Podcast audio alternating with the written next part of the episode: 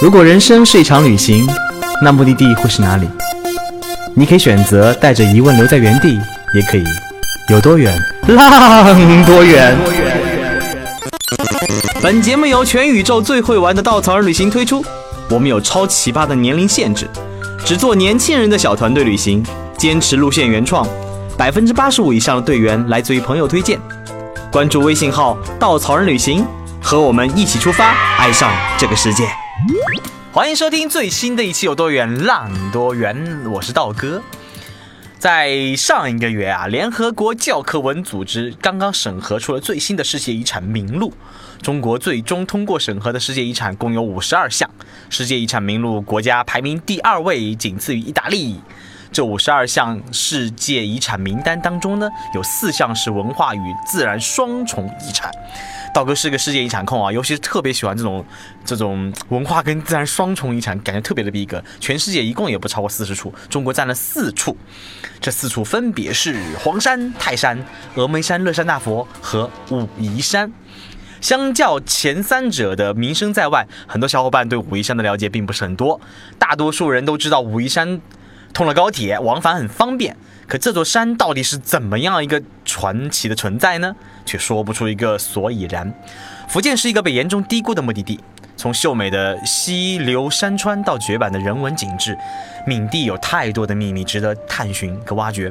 今天我们请来了稻草旅行武夷山路线云水叠窑的设计师玄子，和我们聊一聊武夷山的那些事儿。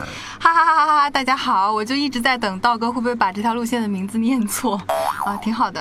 特别有文化啊！嗯嗯啊，念的对了，念对了，念对了。对，道哥经常发生什么天老山呀？对，云水颂谣，不是你是别人。嗯啊，这个字明显就是叠嘛。对，更迭的迭。嗯嗯，哎，所以。云水叠瑶到底是个什么意思？为什么取这么一个文艺的名字？虽然稻草旅行的路线都是各种文艺的名字，对，听上去这个名字呢，就是有一点不知道是哪儿，对吧？这是我们的目的就达到了。因为其实整个旅行路线的话，我们除了重头戏武夷山之外，那其实会去到闽西北一些很有意思的地方。当时探路的时候呢，也是去了这一段时间之后，就发现其实，呃，整个福建它有很多非常灵动的一个景致，呃，不大到这边的一些景区，小到这里的云彩或者说是西水，它其实都像会唱歌一样，好像是能够随时随地给你讲一段故事。就是想用这四个字，因为叠就是更迭交替，然后摇就是歌唱，所以其实是想用这个路线来代表这样一个目的地的灵动和有趣，是这样的。今天呢，我们请玄子来呢。其实并不是来推销路线的，也不是来卖 目的地的。为什么呢？因为玄子做我们的小众路线设计师呢，他一共做过两条路线，对，另外一条还下架了。对，另外一条已经没了。哎，不对，是不是不能这样？上次录完电台之后，然后过了没多久，那条路线下架，我是不是现在走了好了？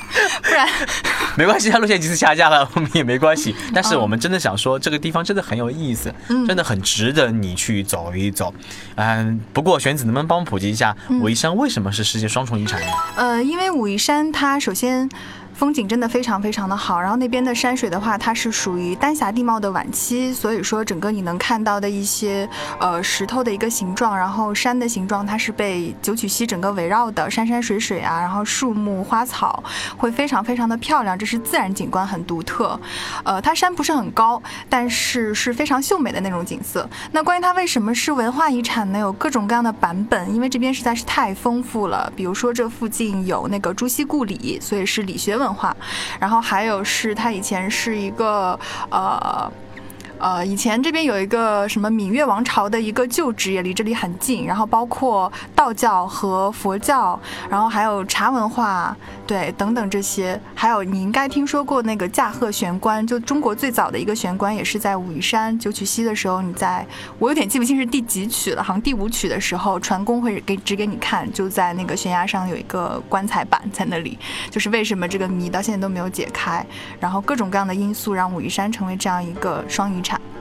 嗯，居然没有去过啊！你没去过啊？你不是刚说自己半天都是自然遗产什么遗产控，然后说了半天没去过。其他几个都去过，就这个没去过。那你下次去带队吧。No。嗯，对，去玩一玩还挺有挺有意思的，然后碰到很多有意思的人，除了景色本身。嗯，所以呃，取这个名字，因为这里很充满了灵性。这种灵性是不是能从当地人生活态度中感受到呢？啊，其实是这样的，我因为听说你在那儿和一个道长结了缘。哦，道长那边有一个很有意思的一个道士。呃，如果说大家听说过马头岩这样一个地方，你可能喝茶喝武夷岩茶就知道马头岩产的肉桂很有名。在马头岩下面有一个道观，刷的白白的，很漂亮，风景很好。然后里面有一位道士，我探路的时候呢，是想去拜访一下他，于是就跑到那边去，然后毕恭毕敬的跟他打了招呼，坐在那边就发现道长，呃，也不是很爱讲话，跟我之前想的道士好像也不太一样，表情酷酷的，嗯，然后就在那边给你泡茶。当时我去的时候，那边已经有两个人了。过了一会儿，来了一个男生，这个男生手里拿了一个胶片相机，嗯，然后很开心，问了道长一个什么问题，我有点记不得了。道长很认真的在帮他解答的时候呢，这个男生突然就心不在焉，开始低头摆弄他的相机。然后这时候道长就开始眯起眼睛盯着他看，说：“你这个相机很高级啊。”然后那男生说：“对呀，对呀。”就觉得自己好像哎可以装逼了，然后就挺直了身体说：“哎，道长，我跟你讲啊，现在他们用的都是数码相机，数码相机不行，就一定要胶片相机。然后我还可以自己冲什么什么什么的。”这个时候道长默默问了一句：“你懂这么多？你是学什么专业的呀？”他说：“我是学艺术的。”还没来得及说他下一句，道长默默的就戳了一刀，说：“对，这个世界就是被学艺术的人搞坏的。”然后就开始呜，就开始狂骂他。然后那个男生后来就被灰溜溜的骂走了。然后还有另外一个也是说问道长一个问题。没有认真听讲，不乖，后来被道长现场手撕，就说什么你还喝矿泉水瓶里的水啊，这个就是污染环境啊，世界就是被被你们这种 就是喝可乐、喝矿泉水的人给弄坏了。就我觉得很好笑，是他很像一个就是很很适合去参加奇葩大会的人。然后我当时在那边呢，做的事情就是坐在那儿默默的不讲话，啊，就去观察他的一举一动，观察他跟人沟通，观察哪些事情会触雷，就发现在他面前千万不能装逼，然后千万不能没有礼貌，很多事情不能做。所以到最后那一圈人差不多有六七个人都走了，只剩我一个，我就默默的在那边一直在看着道长，然后听他讲话。后来道长就歪过头看到还剩我一个，就跟我说：“你看我一讲道理，我一教他们，他们就全跑了吧？只剩你，你还懂点事儿。”然后说：“我觉得你有慧根。”然后后来就还送了我两本书，跟我讲 聊了很多很很开心的事儿，对，然后还送我两个柚子。然后才下山的，所以这个故事告诉我们：沉默是金，言多必失。对对对，就是他是我在整个武夷山探路过程当中碰到的蛮有意思的一位道长。对，就是觉得武夷山这个地方真的是好山好水，除了出好茶之外，也出好多奇人奇事儿。这是其中的碰到一个很有意思的人。听说还遇到了一个特别有趣的开茶厂的一家人。呃，开茶厂的一家人是我前两天的时候，其实说起来也挺有缘分的，是稻草人的一位老队员了。然后他家里面正好是武夷山新村人，呃，家里面有一片茶山，那正好是知道我们有这样一条路线呢，我就想说去看一下，看看能不能丰富一些体验。于是乎，这次我就打了辆小车车，然后跑到了武夷山，就是已经出景区了，比较靠近保护区那一块。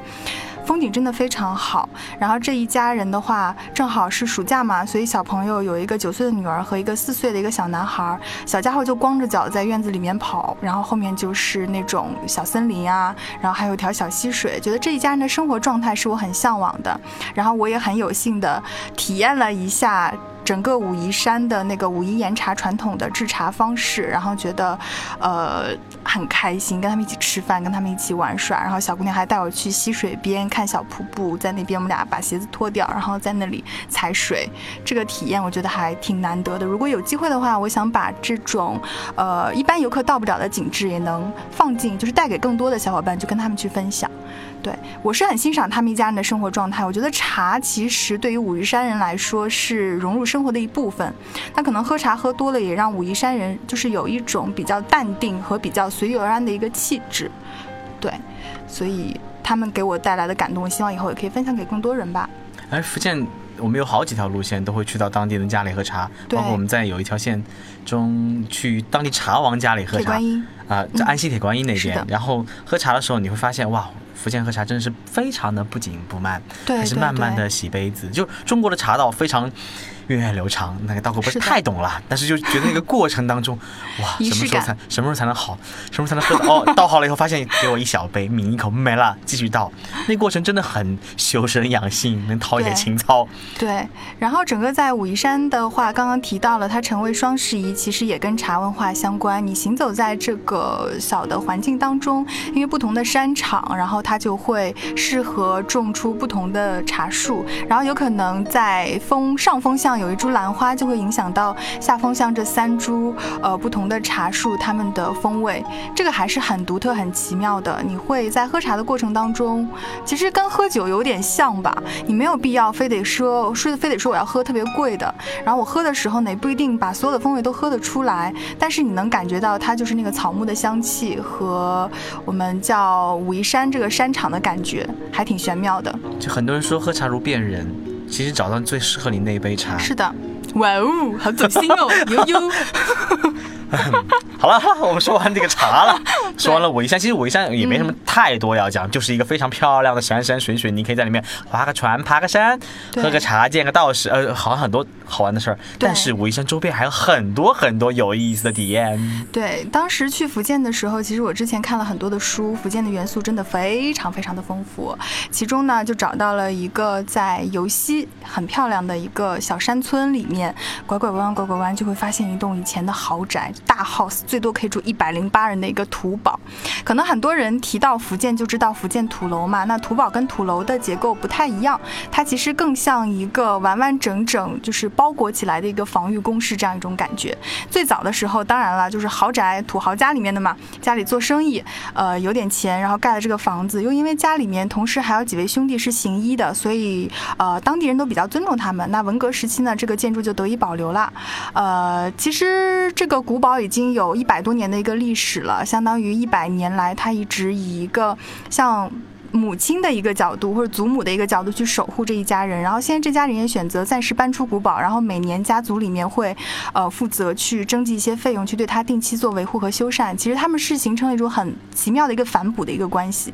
那更有趣的是，我们当时找到这个堡主，他很热情，现在也是一名乡村医生。呃，我就跟他说，我说我很想体验一下在古堡里面吃饭的一个感觉。其实平时的话呢，他们现在除非是家里面有婚丧嫁娶中比较大的事情，现在基本上里面已经。不太会去开火做饭了，但是我当时再三要求他，现在每次知道我们去，都会在他们古堡当中的那个大堂里面摆一桌那种乡土家宴，然后大家一起吃完饭之后，跟着他在这个古堡里面来一场神奇的像时光穿越一样的旅行。因为之前家里面人是行医，所以会贴一些像药方啊，或者说像。他们看到的有趣的一些报纸新闻啊，或者以前家里一些人得到的那个奖状啊什么的贴在墙上，整个走下来的话，你会觉得你是跟随堡主一起去重新温习了一下这家人的历史。那这些事情呢，是如果说你自己去走一走看一看，可能会比较难以得到的一些体验，我觉得还挺难得的。哦，听上去好好独家哦，突然好像是带队哦。跟你说去吧啊，那个领队部，那个那个这边道哥说要去带队，再见。好。对，然后除了这个之外，我们其实还有一个很有趣的事情。我探路呢，一向是以天不怕地不怕著称的，我是不达目的不罢休。我当时在找廊桥这个元素的时候，有看到一张图片，这张图片是某一个古老的廊桥上有一个表情非常坚定，看上去有点凶凶的一个老爷爷，然后他很认真的在摆弄着几个提线木偶，然后下面配呃配了一段文字是说什么呃在某个村在裴桥村的廊桥上表演的木偶戏。于是我就以图搜图，用这张图再去找相关的新闻，就找到了他原来是在建瓯市东风镇裴桥村，然后一位姓林的老人，他还很多年坚守着这样一种传统的一种艺术形式，但是我很努力在网上找，并没有找到关于这位老人的联系方式。然后正好它又顺路，是我们从福州开出来到茂金堡到梯田，然后再到武夷山之前，想加这样一个木偶戏的体验，我觉得也很棒啊。于是我当时做了一个决定，可能我好像没有跟你说过吧，没有跟你们分享过。呃，我当时因为网上找不到资料，所以我直接背着包就跑到建阳市旅游局了。就跑到旅游局门口蹲着，蹲到下午他们来上班，就跟他道明来意。他们也很热心，直接帮我打了东风镇镇长的电话，然后是镇长帮我找到了这位老人家的联系方式，我才去说服他。他一开始不能理解，因为他不是一个专业的一个表演者，他是说，呃，挑着一个担子，然后他的戏班就三个人，可能敲鼓的还得负责打锣，就是敲锣的还得负责打鼓，就是脚上在敲锣，然后手上在打鼓这样。因为现在做这些事情的人已经不多了嘛，呃，因为那边福建信的神。神比较多，他可能每个村子供的神或菩萨不一样。到这个他们过生日的时候，就会打电话联系这个林伯伯，然后林伯伯就会挑着担子去那边唱两天，唱两天就能拿到几百块钱而已，但对他来说是开心的事儿。我一开始就跟他说：“我说我们也想过来看您表演木偶戏。”他完全不能理解。呃，当时也是耗费了很大的精力。我们后来出了一次队，出了两次队。现在我们不仅仅会看，我们还会自己去跟老伯伯学一下如何操作提线木偶，然后会给大家给大家一个情节，然后我们脑补一下，说：“哎，这个角色你可以选一个你喜欢的角色和样式，然后现场就自己演一出。”然后每次老伯伯都很开心，我们我也很开心的能看到来跟我一起的小伙伴，他们看到这种传统的艺术形式，跟老乡一起站在那边围观，然后他们真的每个人都很认真的在学习提线木偶，笑得很开心的样子。我觉得这个我也很欣慰，然后也想用这种方式帮助老人家能够多一些动力去坚持他想做的事情。嗯。这是稻草人旅行所秉承的负责任的旅行态度。负责任旅行不只是保护当地环境、发展当地经济，我们也想通过这样的旅行路线，包括我们在短线当中有一个系列叫做《中国味道》，我们想让这些可能正在消失的，或者说我们认为非常有艺术价值的那些非物质文化的那些遗产，能真真正正被这一代年轻人所接纳跟喜爱。只有接纳跟喜爱和尊重，你才有可能让他们发扬下去，源远流长。对，其实说到传统文化的话，我们这条呃，就是整个目的地当中还有一个有趣的地方叫游戏梯田，呃，游戏联合梯田，它一共其实是本来范围很大，但是我自己因为这条路线从探路开始，加上后面带队可能去过三四次，真的每次看到梯田都不一样。然后这个不一样呢，我也不能说它是更好还是更坏，因为它不是一个开发非常完善、收名收门票的一个景区。我们客栈的话也是会住在梯田面前的呃一小块地方，阳台就是观。景台本来每次能看到梯田就觉得啊好美好美，但是最近越来越发现梯田的面积其实是逐渐在缩小的。因为最早的时候，如果说大家稍微有点了解，知道梯田它是农耕文明的一种很智慧的一种表现。那我需要种水稻，我需要种茶树，可是我没有办法，这边都是山，所以我只能在山坡上面因地制宜开发出这样非常细碎的一小片一小片的田地。也是因为这样的一个地理环境，造成它没有办法很好的工业化和批量化的一个生产，只有用可能用。牛或者说人力才能完成这个耕作。那现在你也知道嘛，家里面的一个情况，可能家家户户要养小孩，要供养老人，然后他们也希望过上所谓的他可能在电视剧中看到的那种真正好的住大楼房的生活。所以对于他们来讲，很多人其实觉得梯田的这个经济价经济效益不高，然后慢慢的很多梯田就荒废了，他们还是选择去打工。那我会跟队员提到这些。怎么说呢？也不是说看一眼少一眼吧，很多东西确实是，呃，我们自己作为旅行者，或者说作为路线设计者会看到的一些稍稍稍有点无奈，呃，然后也希望能够提醒大家多珍视、多尊重的一些现象。嗯嗯，呃，一期节目的时间啊，其实我们很难说清楚这个地方有。多么的魅力，让你值得去挖掘跟探索。但是我们希望通过这期节目呢，你能对武夷山、对福建的旅行有新的认识。中国那么大，每一个省的每每一座山的山神，每一条水的水灵，都养育了那一方的人。那方人有各种的文化，各种不一样的语言，各种不一样的习俗，都值得你去去看看、去体验、去感受。中国还是那句话，中国那么大，别忘了。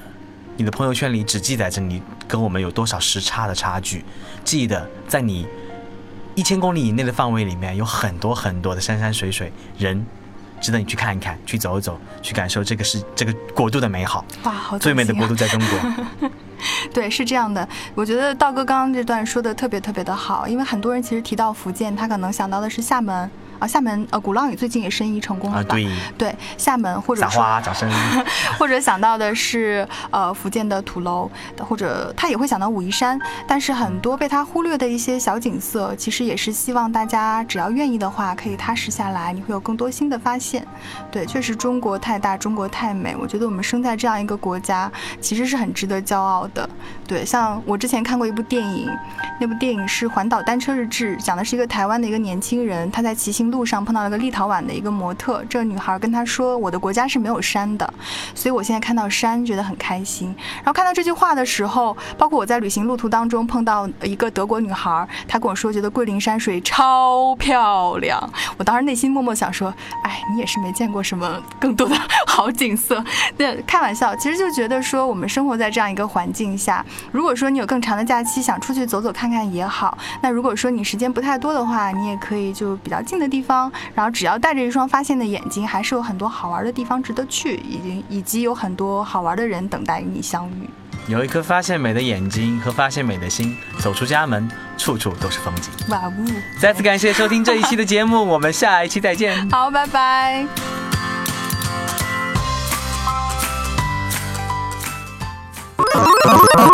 请搜索“稻草人旅行”，和我们德艺双馨、颜值出众的领队一起出发，爱上这个世界。